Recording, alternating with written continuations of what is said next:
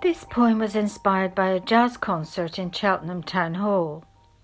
In the poem, I was trying to convey the exuberance of the music and of the performance, and I um, also wanted to get across how much the audience enjoyed the concert. By the end, everyone was smiling and tapping their feet. Playing Gershwin by Liz Carew. She plays the piano as if she's about to dance down a New York street.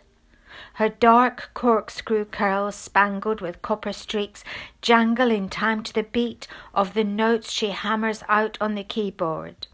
And as they ricochet around the hall, she ad libs lyrics, looks archly over her shoulder at the audience, and grins.